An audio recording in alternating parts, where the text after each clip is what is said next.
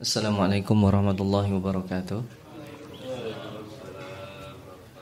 Bismillahirrahmanirrahim. Alhamdulillah. Alhamdulillahilladzi anzala al-Quran Wa faddalana ala sairi khalqihi bita'limil ilmi wal bayan. Allahumma salli wa sallim wa barik ala sayyidin anam Sayyidina Muhammadin sallallahu alaihi wasallam wa ba'd. Bapak-bapak, ibu-ibu, hadirin sekalian uh, Peserta pengajian Khalaqah Tadabur Al-Quran yang dimuliakan Allah.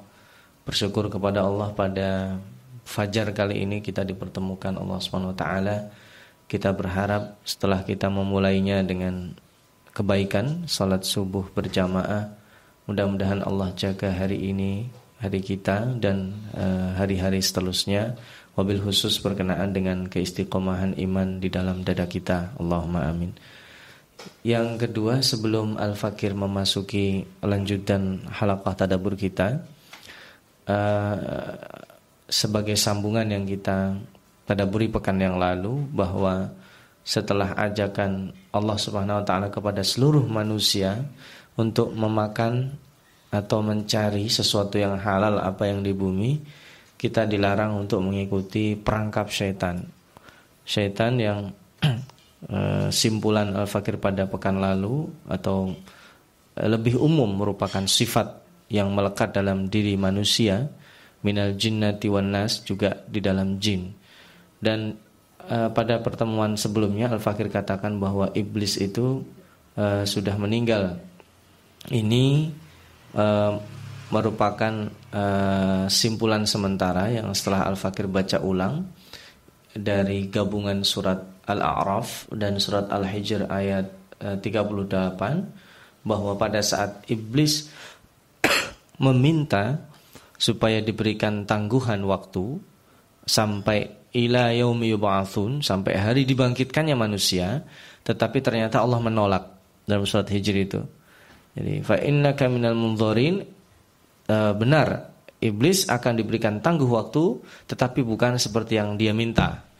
Dalam surat Hijr itu dikatakan ila yaumil waqtil ma'lum sampai hari waktu yang sudah diketahui. Di situlah letak perbedaan para mufassirin dan ternyata yang pendapat yang Al-Fakir ambil pada pekan yang lalu adalah pendapat yang marjuh yang didoaifkan oleh uh, jumhur mufassirin. Ternyata menurut pendapat sebagian besar mufassirin setelah Al-Fakir buka dari tafsir yang paling lama yaitu uh, surat eh, tafsir At-Tabari. Sampai kemudian setelahnya Imam Al-Wahidi dalam eh, tafsir Al-Qur'an Al-Majid.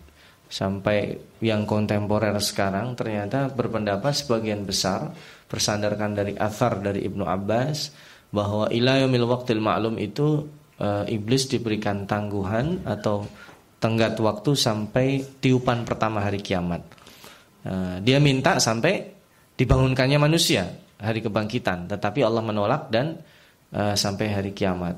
Memang ada yang menafsirkan iblis itu yaumil waqtil ma'lum sampai ajalnya datang seperti halnya yang diketahui bahwa ketika kematian datang maka selesailah kisah hidupnya. Ya, ini sekaligus meralat yang Al-Fakir sampaikan pekan lalu dan uh, kita akan uh, melanjutkan apa perangkap iblis uh, yang saat ini menurut jumhur mufassirin masih hidup dan sesungguhnya meskipun dia iblis itu masih hidup tapi jelas-jelas di dalam surat An-Nisa Allah katakan inna kaida syaitani kana dha'ifa. Sesungguhnya tipu daya iblis atau syaitan yang menjelma di dalam diri iblis itu dha'ifa, lemah. Ya, dan ia kapan menjadi kuat ketika menjasad di dalam diri kita. Jadi setiap kita itu berpotensi untuk uh, dirasuki sifat syaitan itu sendiri entah kita manusia atau kita sebagai uh, jin. Ini yang kita bahas pada pekan sebelumnya. Insyaallah kita akan menadaburi lanjutannya pada halaqah ini ayat 170 dan sampai 176 yang setelah Al-Fakir baca-baca ini kajiannya cukup kompleks ya. Mudah-mudahan dengan waktu yang cukup singkat kita bisa menyelesaikannya. A'udzubillahi minasyaitonirrajim.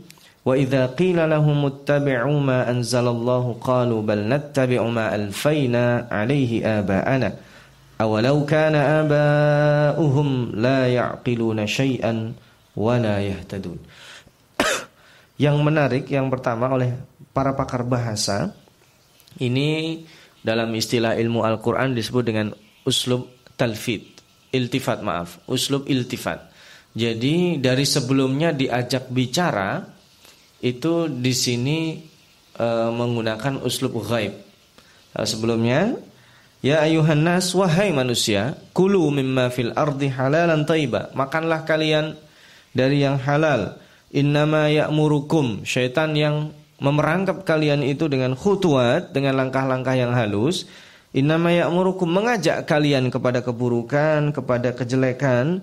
Ini harusnya uh, langsung langsung harusnya tetapi di sini dikatakan wa idza qila lahum harusnya kenapa wa idza qila lakum Harusnya dikatakan kepada kalian, tetapi di sini ada uslub iltifat dari tadi diajak ngomong kemudian langsung wa idza qila lahum ketika dikatakan kepada mereka. Mereka itu siapa? Yang tadi diajak ngomong, yaitu manusia yang terperangkap di dalam khutuwatus syaitan. Nah, siapa mereka? Itu nanti lebih jelas akan dibahas pada ayat setelahnya. Orang-orang yang mengikuti perangkap syaitan itu ketika dikatakan pada mereka, Ittabi'u ma anzalallah. Ikutilah apa yang diturunkan Allah tentunya dalam kitabnya melalui rasulnya. Tapi apa jawaban mereka? Qalu mereka menjawab, "Bal nattabi'u ma alfaina 'alaihi aba'ana." Singkatnya, ngapain saya ngikutin rasul? Ngapain saya buka kitab suci? Kita ini mengikuti nenek moyang kita. Ini tabiat manusia ya. Dia lebih nyaman dengan status quo. Jadi kita sudah punya adat. Mohon maaf, adat itu sebagian ada yang membuat kita tidak nyaman. Seberat apa pun dan sehebat apa pun kita mencoba mengutak-atik adat itu hampir bisa dipastikan berarti kita melawan hukum masyarakat. Nah, ini ketika adat itu menyesatkan Maaf mungkin terlalu ekstrim saya Al-Fakir katakan menyesat. Ketika adat itu menyalahi anzalallah itu dengan sesuatu yang diturunkan Allah, mereka akan mengatakan qalu bal nattabi'u ma alfaina alaihi aba'ana. Maka Allah kemudian memberikan statement yang lebih keras. Awalau kana aba'uhum la ya'qiluna syai'an wa la yahtadun. Nah, kalau seandainya nenek moyang mereka, bapak-bapak mereka itu tidak berakal atau di sini tidak berakal itu maksudnya tidak mengetahui apa yang mereka kerjakan, mereka masih mengerjakan juga? Jawabannya tentu buktinya mereka masih melakukan. Nah, di sini eh, apa yang mereka lakukan? Nah, itu dijelaskan pada ayat setelahnya. Wa mathalul kafaru. Nah, di sini Allah lebih menjelaskan, ya, dikerucutkan dari panggilan manusia secara umum bahwa ini yang perlu kita uh, fahami saya masih ingat waktu kecil belajar agama bahwa agama manusia di dunia ini awalnya animisme. Ya, saya ingat ya bapak-bapak. Saya tidak tahu bapak-bapak yang sudah uh, berusianya jauh lebih tua dari saya, pelajaran ketika di SD. Itu sejarah agamanya dimulai dari animisme. Padahal kalau mau jujur, manusia di muka bumi ini berawal dari semua orang beriman atau sebaliknya? Yang terjadi kan harusnya manusia di muka bumi ini karena ummah, ummatan wahidah ya. Jadi umat yang satu yaitu umat yang bertauhid. Lalu di antara mereka ada yang nyeleweng-nyeleweng. Jadi di antara orang yang bertauhid tadi ada yang nyeleweng kemudian menjadi kafir. Bukan sebaliknya. Jadi sejarah agama di negara kita, saya tidak tahu di negara lainnya, itu seolah-olah ditekankan bahwa aslinya manusia itu nggak beragama, kemudian baru masuk agama Islam, agama yang lainnya. Ini persepsi yang dibalikkan. Padahal harusnya dari Nabi Adam dan anak-anaknya itu tidak ada yang tidak bertauhid mereka. Jadi agama dalam sejarah agama itu harusnya dikatakan ini mohon maaf kalau mendoktrin itu harusnya manusia itu dia Islam dulu mengenal Allah dulu, baru kemudian di antara mereka ada yang nyeleweng, menyeleweng, menyeleweng. Bukan dibalik bahwa aslinya manusia itu adalah animisme, menyembah nenek moyang. Berarti kita terjebak di dalam perangkat ini. Qalu bal nattabi'u ma alfaina alaihi aba'ana. Nah ini. Lalu apa? Allah permisalkan. Ini keras ini ya. Jadi ini masih uslub iltifat, tidak membicara, berbicara langsung. Wa kafaru kamathalil yasma'u illa du'aan. Summun, bukmun. Ini tiga sifat digabung jadi satu. Fahum la ya'qilun. Jadi permisalan orang-orang yang kafir, siapa mereka yang tadi disebut yang mengikuti nenek moyang mereka, yang kita sering mengenal dengan animisme, menyembah nenek moyang mereka apa pun yang terjadi, itu agama nenek moyang jangan sampai ada yang mengubahnya. Seperti apa mereka? Kama yasma. Bagaikan orang apa istilah kita ya, yang punya hewan peliharaan itu istilahnya apa ya? Pengembala ya yang mengembala kambing, mengembala sapi, punya ternak gitu ya. Itu ternak mereka tidak paham kecuali du'aan wanida'a, kecuali teriakan. Nah, itu permisalan yang sadis sebenarnya, tapi luar biasa. Coba kalau kita mohon maaf punya kucing, kita manggil kan meong, meong sini. Punya uh, apa? ayam. Gitu ya. Punya kambing, hush, hush, hush. punya apa? Jadi tidak menggunakan bahasa manusia yang bisa difahami. Jadi hewan-hewan piaraan itu, ternak itu tidak memahami kecuali duaan wanita, kecuali panggilan. Eh, mohon maaf, anjing itu misalkan kita namakan si A anjingnya. Wah, pintar sekali dia kenal. Itu karena kebiasaan. Ya. Sesungguhnya dia tidak paham. Buktinya kita ajak ngomong kita sendiri yang jawab. Ya kan? Kalau kita punya hewan peliharaan, oh kamu belum makan ya? Oh kasihan belum makan, ini dikasih. Dia sendiri yang jawab. Bukan aja, udah makan kamu? Nah, nggak akan anjing itu jawab belum itu. Kalau bisa jawab kita malah lari itu. Nah itu permisalan yang dalam bahasa ini luar biasa. Maka di sini uslub iltifat itu nanti akan dijelaskan lagi di hari kiamat. Azab di antara azab yang yang uh, menyakitkan itu ketika kita Allah berpaling dari diri kita. Ya sama kalau kita hidup serumah dengan anggota rumah uh, anggota keluarga kita ya, istri kita, anak kita, kita nggak ngomong sama dia itu siksaan. Nanti kita akan jelaskan itu. nah, orang itu, orang-orang kafir yang seperti itu bagaikan ini Allah halus ya. Bagaikan dipermisalkan itu kama bukan binatang ternaknya tetapi penggembalanya jadi orang yang memberikan nasihat, yang mengajak kepada orang tidak mau berpikir itu bagaikan pengembala yang ngajak ngomong hewan piaraannya. Ada gunanya enggak itu? Itu dia memakai ilmu kirologi itu kira-kira dan kebiasaan ya. Ya, oh it, it gini kan ada itu ilmunya ya. Ada uh, orang yang belajar khusus kalau seekor anjing itu uh, ekornya begini artinya ini kalau begini artinya ini. Itu kan karena kebiasaan. Bukan karena anjing itu uh, memahami hitop kita. Nah ini yang kalau kita larikan lebih jauh. Ar-Rahman Allamal Quran khalaqal insan allamahul bayan. Itu apa yang kita maksudkan itu komunikasi kita bisa difahami oleh oleh binatang piaraan kita, kemudian yang dia inginkan bisa kita penuhi. Sebenarnya bukan hanya kepada hewan piaraan, mohon maaf, kita kepada anak-anak kita saat bayi itu juga berlaku. Terutama seorang ibu itu tahu dan faham ini menangis apakah karena minta minum ASI, menangis karena dia minta ganti popok atau menangis karena ketakutan. Itu tiga ini bahasa bayi satu, yaitu menangis tapi orang ini bisa memahaminya. Nah, kenapa Allah tidak memberikan permisalan ini yang sama-sama manusia, tapi diberikan permisalannya adalah kepada penggembala yang berinteraksi dengan binatang-binatang yang tidak paham kecuali duaan wanidaa kecuali panggilan. Hush hush sini sini. Itu kecuali itu aja nggak paham. Selain itu tidak mungkin diajak ngomong. Pernah nggak ada orang ajak ngomong binatangnya? Itu kecuali orang pasti dikira ini orang mohon maaf orang gila. Ya kan? Nah lanjut ya.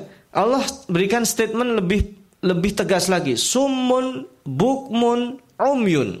Tiga. Sumun, tuli. Bukmun, bisu. Umyun, buta. Tiga orang eh, tiga sifat itu melekat dalam diri orang yang tidak bisa diajak berkomunikasi, hatinya sudah mati, dan kemudian statement di closing fahum la yaqilun. Ini yang menarik, Allah tidak pernah mengatakan mereka tidak punya akal. Nah, sekali lagi di dalam Al-Qur'an tidak dikenal kata-kata al-aqlu, akal tidak disebut, juga tidak dikenal bentuk fisiknya atau muh otak tidak disebut. Allah tidak mengatakan misalnya fahum la aqlalahum misalnya. Mereka tidak memiliki akal. Enggak, tapi fahum la yaqilun. Mereka dalam bahasa terjemah mungkin nggak punya akal atau tidak berakal, tetapi sebenarnya yang lebih tepat fahum la yaqilun. Mereka tidak menggunakan akalnya untuk berpikir. Karena di dalam Al-Qur'an e, menjauhi e, pengkultusan akal itu sendiri, fungsinya. Ketika fungsi itu tidak dilakukan, fahum la yaqilun itu bagaikan seperti yang tadi disebut Allah. Nah, di sini kemudian baru Allah kembali kepada uslubul khitab.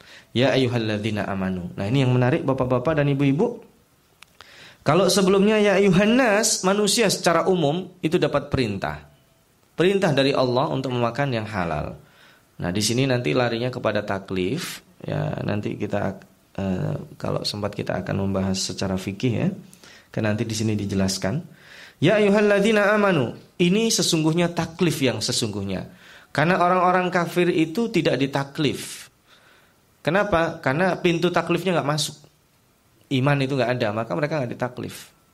Mereka tidak mengenal halal dan haram, tapi kenapa Allah suruh memakan yang halal? Sesungguhnya taklif itu meskipun ya ayuhan nas itu larinya adalah kepada orang-orang yang beriman. Nah, ya ayuhan nas itu warning secara umum, beribadah kepada Allah itu taklif besar. Tapi taklif kecilnya yang wajib itu adalah orang-orang yang beriman. Karena Anda boleh bebas melakukan apa saja selama di luar rumah. Begitu masuk rumah, nah itu disebut dengan taklif khusus. Itu berlaku hukum di di rumah masuk di situ. Di luar rumah mau ngapain aja, tapi begitu masuk rumah, seorang yang tahu adat uh, adab beradab uh, bertamu, dia ngikutin aturan sahibul bait. Nah, apa taklifnya? Kulu min thayyibati ma razaqnakum washkuru lillahi in kuntum iyyahu ta'budun. Wahai orang-orang yang beriman dan ini sudah Al-Fakir jelaskan sebelumnya, panggilan ini tidak dikenal oleh orang-orang uh, Arab. Ya ayyuhalladzina amanu itu panggilan ini tidak pernah dikenal.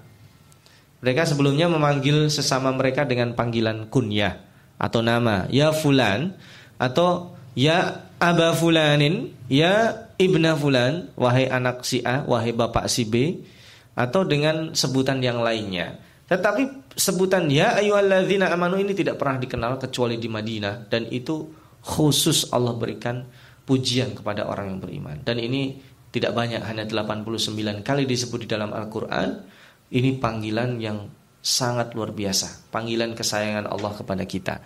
Dan bentuknya selalu plural, selalu uh, ada kebersamaan. Tidak pernah Allah sebutkan ya ayyuhalladzi aman, wahai orang seorang yang beriman, tapi ya ayyuhalladzina amanu, wahai orang-orang yang beriman. Kulu min. Kita disuruh makan bukan hanya yang halal. Kalau sebelumnya halal ya. Sekarang halal dan thayyib. Min thayyibati ma razaqnakum sudah kami jelaskan. Bedanya rozakna kenapa bukan rozaktu itu sudah dijelaskan sebelumnya karena dalam pemberian rizki itu ada musyarakah kita tidak menerima rizki materi dari Allah itu langsung. Ya Allah saya mau makan karena lapar. Tiba-tiba ngejogrok depan kita ada sepiring nasi uduk, eh, nggak ada itu. Meskipun itu pernah dilakukan oleh kaumnya Nabi Musa ya, minta diturunkan makanan dari langit itu. Ada almanna, ada salwa itu udah, udah pernah uh, kita sekilas kita bahas uh, pada ayat-ayat sebelumnya. Nanti kita ulangi jika ada kesempatan ketemu lagi itu. Nah, tetapi pada secara umum prinsipnya rizki itu melalui banyak pintu dan banyak keterlibatan pihak lain. Nah, taklifnya dua. Pertama memakan yang halal dan toyib. Yang kedua, washkuru lillah. Kita disuruh bersyukur. Dan syukur itu pilihan. Kalau sabar itu terpaksa. Orang kena musibah, nggak ada pilihan selain dia sabar. Kalau nggak sabar emang musibahnya ya, jadi pindah ke orang lain enggak. Tapi begitu dia dapat nikmat, pilihannya dua. Dia bisa bersyukur dan bisa kufur nikmat.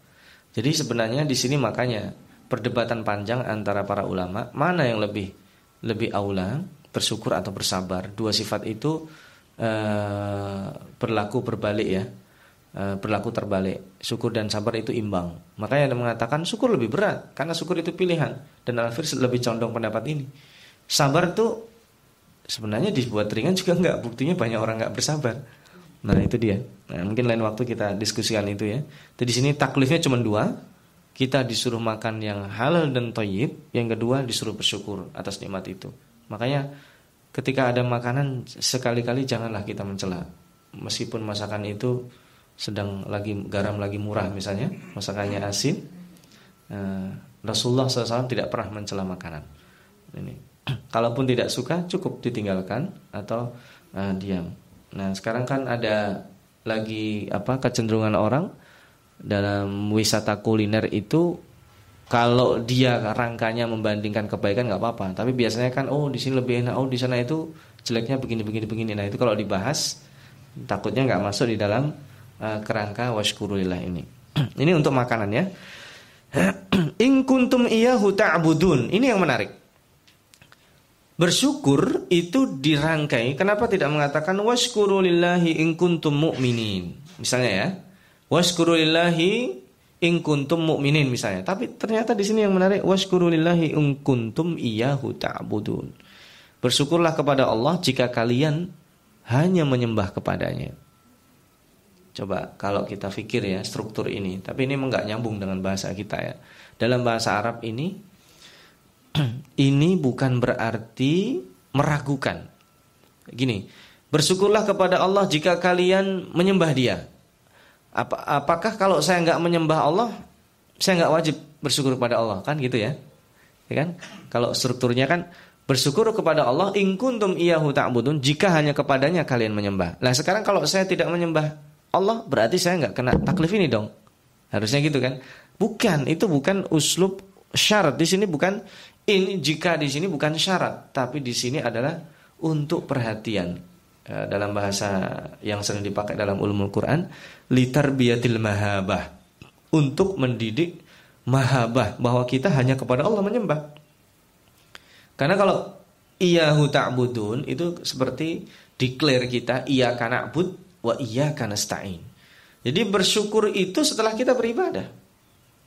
Jadi kita minta kepada Allah taala etisnya itu setelah kita beribadah. Makanya iya karena abud. Dan di sini kenapa diakhirkan? Karena yang pertama itu konsekuensi. Dan bahkan bukan konsekuensi Al-Fakir katakan. Karena ini tadi yang pertama itu ya ayuhan nas, wahai manusia, makanlah semua apa yang di bumi. Sekarang kalau kalau seandainya itu bukan orang beriman apa nggak boleh makan? Enggak kan? Allah tetap kasih makanan. Bahkan makanannya luar biasa, dia makan apa aja.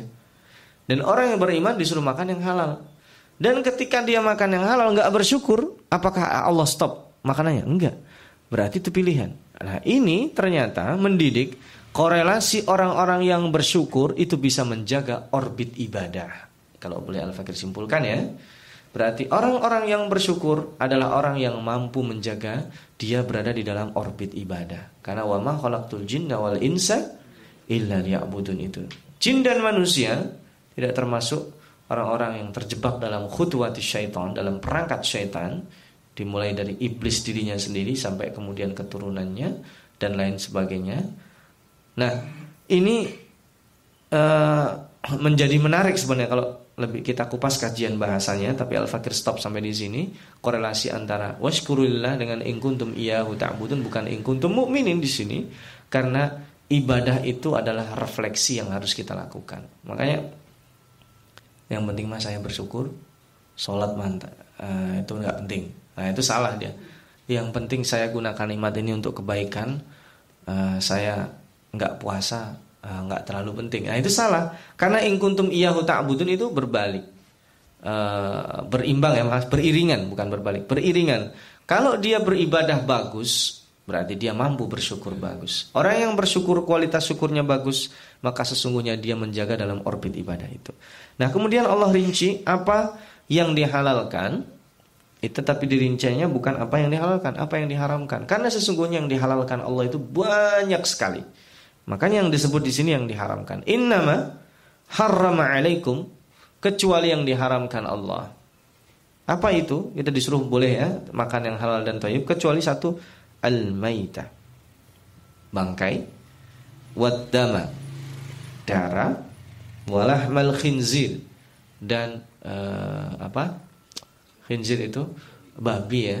Meskipun di sini walahmal khinzir dan daging babi oh berarti minyaknya boleh Ustaz. Nah ini juga berarti persepsi yang salah.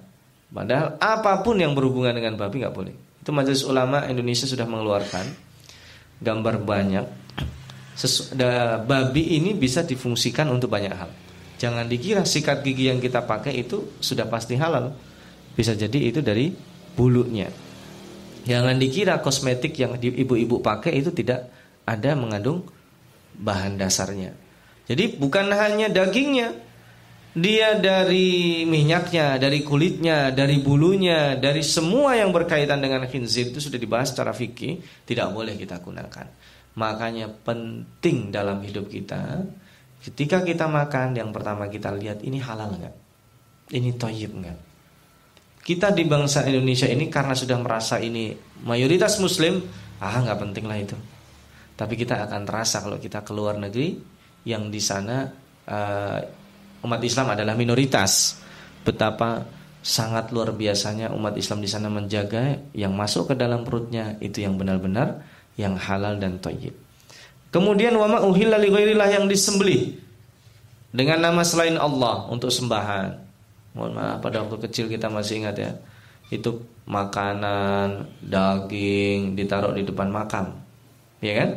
Kemudian uh, alhamdulillah si Al-Fakir belum pernah melakukan itu. Anak-anak yang bandel mengambil itu makanan dimakan. Sebenarnya nggak boleh itu. Kenapa? Karena itu makanan untuk sesembahan uh, apa? Roh, untuk leluhur, untuk apa, itu tidak boleh dimakan. Sesajen. Sesajen ya mungkin ya. Nah, itu tidak boleh dimakan karena itu wama uhilla li ghairillah, termasuk yang disembelih. Tidak menyebut nama Allah. Jadi pertanyaannya gini, kenapa wama uhilla li ghairillah itu diharamkan begini? Itu sama dengan akad nikah, Bapak-bapak dan Ibu-ibu. Akad nikah itu cuma berapa detik? Saya kira nggak nyampe ya dalam satu menit ya hanya hitungan beberapa detik ketika wali mengatakan zawaj tuka angkah tuka saya nikahkan kamu dengan anak saya fulana binti fulan dengan mahar yang begini begini begini tunai lalu begitu dijawab oleh orang yang menikah itu Kobil itu nikah saya terima nikahnya dengan mahar tersebut tunai sah. Apa bedanya itu dengan zina? Sama kan? Zina juga ada akadnya. Sama. Loh apa yang membuat ini halal, ini nggak halal? Itu cuma kata-kata. Syahadat. Seseorang begitu asyhadu alla ilaha illallah wa asyhadu anna Muhammad Rasulullah. Itu berapa detik dia ucapkan itu? Berubah jadi kafir menjadi muslim. Lalu apa hubungannya? Kita cuma menyembelih dengan bismillah, Allahu Akbar dengan nama Allah, dengan misalnya bismillah dengan uh, menyebut dengan memuja arwah nenek moyang begini begini begini disembelih. Apa bedanya? Itu mengandalkan bahwa kata-kata di dalam agama kita sangat sakral. Kata-kata di dalam agama kita diperhitungkan bahwa kita akan dimintai pertanggungjawaban itu.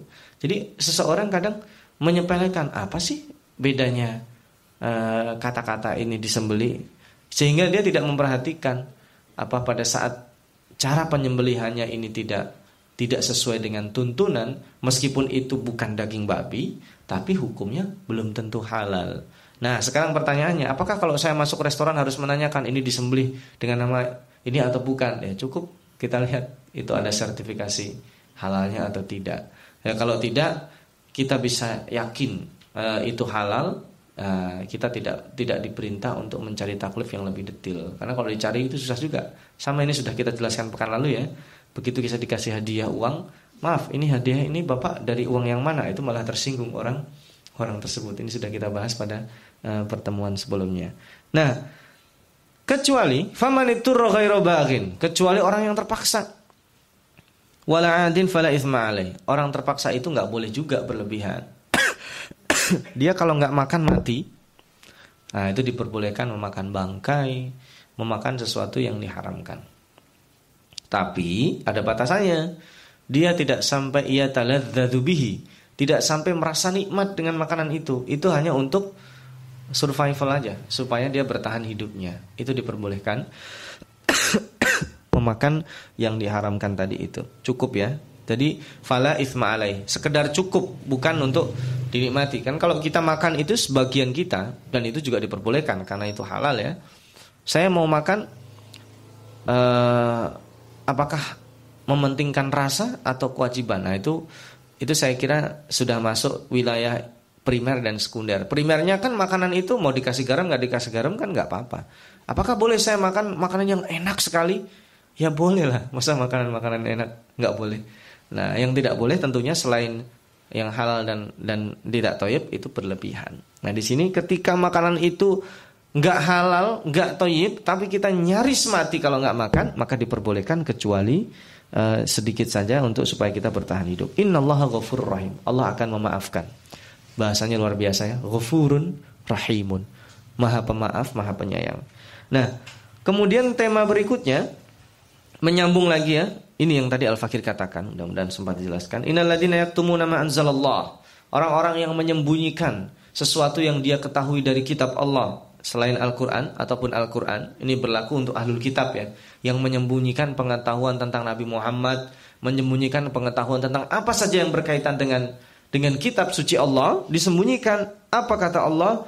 Wa yashtaruna bihi thamanan qalila dan mereka menjual itu dengan harga sedikit Maksudnya dengan kenikmatan dunia, dia menjual ayat Allah, dia menafsiri sesuai dengan hawa nafsu. Ulaika ma ya'kuluna fi butunihim illan nar. Mereka sesungguhnya tidak makan, tidak menyimpan makanan dalam perutnya kecuali api neraka. Ini kajian bahasanya panjang, al-fikir singkat saja. Permisalan yang sama, sebenarnya kenapa kok Allah lebih banyak membicarakan tentang makanan? Karena itu paling simple, paling gampang, karena tidak semua orang memahami pekerjaan orang lain. Kayak kalau ada kita lihat ada orang lain ini orang berangkat masih gelap, pulang sudah gelap, kerjaannya apa? Bisa jadi kita nggak paham sehebat apa pun dia jelaskan. Maka yang paling mudah itu hasil dari pekerjaan itu untuk apa? Untuk makan, meskipun tidak semuanya. Padahal orang-orang itu kita misalkan, saya untuk makan itu yang halal, ya kemudian untuk selain makan saya yang haram itu tercela juga termasuk dalam ayat ini juga jadi kan kalau namanya untuk makan itu sedikit. Mohon maaf kalau gaji kita misalkan 100% untuk makan itu cukup satu persen halal. Yang 99% itu tidak halal itu, itu termasuk makan api neraka. Karena makan itu sesuatu yang wajib dilakukan oleh manusia dan makhluk hidup. Karena kalau tidak makan dia akan mati.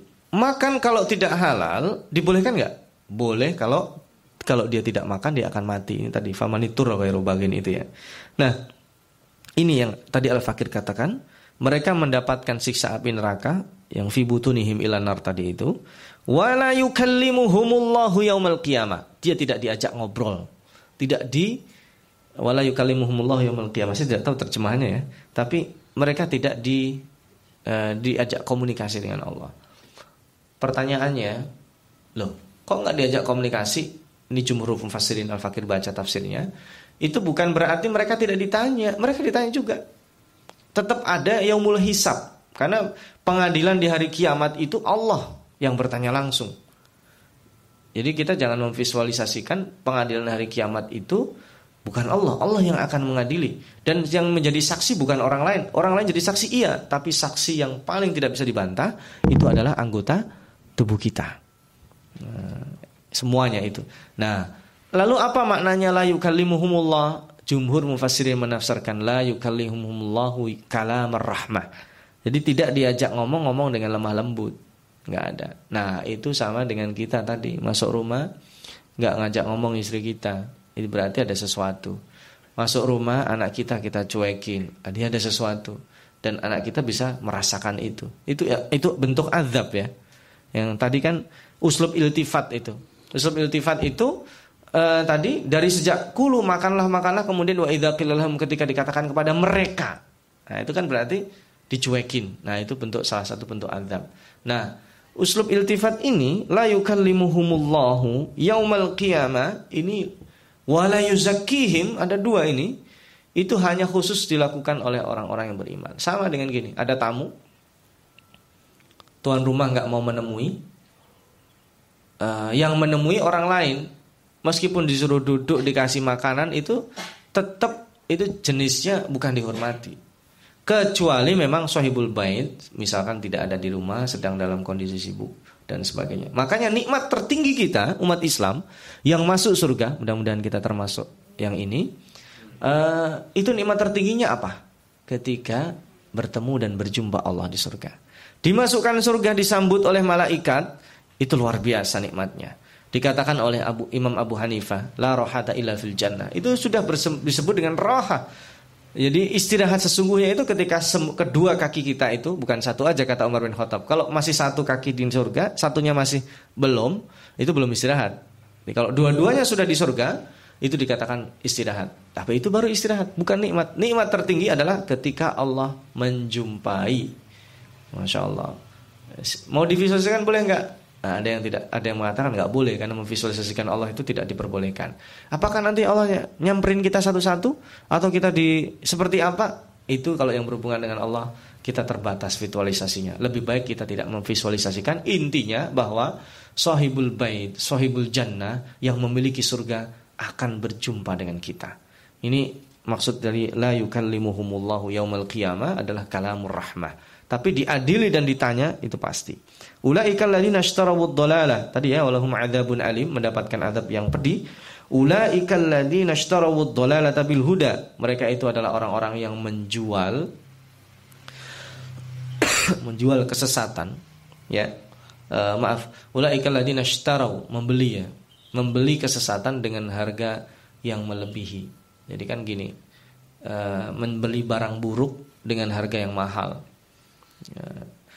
Wal adzab bil maghfirah, membeli azab dengan ampunan. Jadi dia sudah punya Makanya ini Al-Fakir tetap berpendapat dan juga memfasirin pendapat demikian. Aslinya manusia itu fitrahnya suci.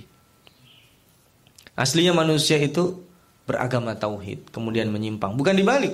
Bukan aslinya animisme tidak beragama, tapi aslinya dia Islam menyimpang. Aslinya orang itu baik. Lalu dia jual kebaikan itu dengan sesuatu yang remeh. Bukan dibalik. Wah, aslinya si fulan itu buruk. Oh, salah. Semua manusia kullu mauludin yuladu al fitrah. Semua manusia itu dilahirkan dalam kondisi fitrah. Makanya di sini istarawud dolalata bil huda. Rugi orang. Aslinya harga 10, saya bayarnya 1000 Abdolalah ini nikmat apa sih di dunia ini sedikit kok sampai saya harus menggadekan iman saya. Ampunan Allah yang sudah diberikan kepada saya kok saya harus gadekan dengan azab. Itu fama asbarahum ala nar. Ini ada yang mengatakan uh, uslubut ta'ajub di sini ya. Uh, mereka takjub dengan yang dilakukan oleh orang-orang kafir itu. Ini yang ada yang mengatakan ini adalah perkataan umat Islam ketika masuk di surga. Fama asbarahum ala nar. Ada ya orang sabar dipanggang gitu Hmm, karena nanti jadi ceritanya di hari kiamat itu orang-orang mukmin itu bisa melihat orang yang diadab itu dan itu salah satu bentuk kenikmatan. Di dunia itu nggak boleh. Orang melihat orang disiksa tertawa-tawa itu pelecehan, tapi di akhirat itu nikmat. Hmm. Wah, nggak manusiawi, ya, sudah nggak ada istilah manusiawi nggak manusiawi itu. De, itu nikmat. Kenapa? Untung saya nggak jadi dia. Itu di akhirat. Nah, di sini jangan sampai ada orang diadab kita tertawa-tawa. Nah itu dosa itu. Kalau di akhirat itu nikmat. Nikmatnya bukan ke dianya, tapi alhamdulillah saya nggak jadi dia. Makanya dia fama asbaruhum alanar itu takjub. Ada ya orang sabar dipanggang itu tahan, bukan sabar emang nggak ada pilihan dia. Ini kalau malaikat boleh ditanya kan, ini visualisasikan terserah ya. Kemudian bisa nggak itu bertanya malaikat? Anda bisa malaikat. Eh malaikat itu sini lagi diapain? Oh, dia lagi disiksa. Kenapa? Nah, kemudian anak kita tuh dulu yang begini-begini. Dan itu jangan dibayangkan kita ngomong sama anak kita masih kecil. Kita sama anak kita, sama cucu kita, sama nenek moyang kita umurnya sebaya semua. Karena manusia nanti dibangkitkan itu dalam usia yang uh, keasnanil must itu seperti gerigi-gerigi uh, sisir. Uh, silahkan Bapak hitung sendiri berapa itu gigi sisir yang sering dipakai. Itu antara 30 sampai 40 ya. Berarti 30-an tahun. Sedang seger-segernya. Itu nanti gitu. Ketika melihat orang disiksa, Masya Allah. Tertawa dia bersyukur. Saya dulu nggak jadi dia. Kalau jadi dia mengikuti. Padahal itu teman akrab saya. Ternyata saya beruntung. Dulu dia marah-marah putus bisnis karena masalah akidah. Ternyata ini yang menyebabkan perbedaan antara saya dan dia. Dan itu diperbolehkan. Melihat orang disiksa. Kemudian bertanya yang Al-Fakir baca tadi dalam salat subuh ya. Nada ashabul jannah wa nada ashabul jannah ashaban nar angkat wajadna ma wa'adana rabbuna haqqan dalam surat Araf itu. Eh, penduduk neraka yang dijanjikan Tuhan kami sekarang kami sudah menemuinya. Apakah yang dijanjikan Tuhan ancaman kepada kalian itu benar? Kalau na'am, betul ternyata. Kalau begini begini itu betul ternyata ancaman itu terrealisasi. Fa'adzana muadzinun an la'natullahi 'alal zalimin. Jadi kita bisa berkomunikasi dengan penduduk neraka. Oh kok kita sudah masuk surga aja. Mohon maaf. Orang yang masuk surga itu bisa berkomunikasi dengan uh, penduduk neraka. Dan itu gimana? Kok bisa berkomunikasi orang mereka disiksa? Ya mungkin Allah eh ntar stop dulu malaikat jangan dipukulin. Ini ada orang mau tanya sedang studi banding misalnya. Nah, bisa nggak? Nah, itu ada. Klausulnya ada di dalam Al-Quran. Tapi bukan berarti itu istirahat. Itu menyiksa juga. Eh, tega-teganya orang selagi disiksa ditanyain kan. Ya kan ada yang di dalam surat dalam surat itu ya. Kalau masalah kakum fi sakor. Eh kalian kenapa disiksa di neraka sokor? Kan harusnya tega sekali saya ditanyakan enggak. Al-Quran langsung jawab. Kalau lamna kuminal musallin. Karena kami enggak nggak pernah sholat, mengabaikan sholat. Nah, itu bukan dan itu siksaan, itu pertanyaan itu siksaan. Ketika orang itu dihukum kemudian ditanya, eh kenapa kamu dihukum itu siksaan. Dan dia nggak bisa menjawab, tega banget ente nanya saya nggak bisa. Itu sudah siksaan tambahan gitu. Nah, dia otomatis dia dikasih jeda istirahat beberapa detik untuk menjawab pertanyaan itu. Nah, sementara Dzalika bi Allah nazzala al-kitaba bil haqq. Itulah sesungguhnya Allah turunkan kitab itu dengan al-haq. Innal ladzina fil kitab la fi ba'id. Sementara orang-orang Nah, di sini ikhtalafu fil kitab itu bukan berarti yang berbeda penafsiran. Ulama itu tafsirnya berjilid-jilid beda pendapat, enggak, enggak masuk itu maksudnya. Ikhtalafu fil kitab itu mereka berbeda. Alkitab mengatakan A, menghalalkan A, tapi mereka mengharamkan. Mereka mengatakan B, mereka menyembunyikan, mereka melakukan sebaliknya. Mereka berbeda berdebat tentang masalah itu. La fi shiqaqin ba'id, mereka itu dalam perpecahan, dalam kepedihan, dalam uh, syaqiyun, dalam apa?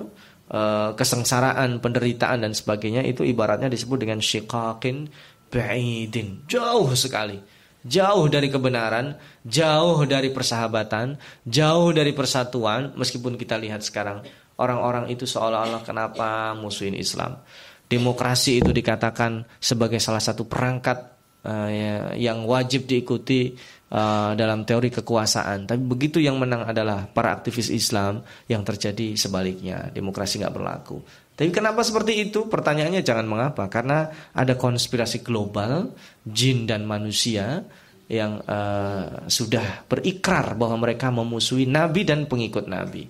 Ini yang bisa kita tadaburi uh, pada pertemuan halakoh ke-26 uh, ya. 26 atau 27? Ke-26 ya. Mudah-mudahan bermanfaat dan uh, kita dijauhkan Allah terjerembab dan masuk dalam perangkat uh, syaitan yang kita bahas pekan lalu dan di sini kita dimasukkan kepada orang-orang yang selalu menjaga perut kita dari yang halal dan toyib saja.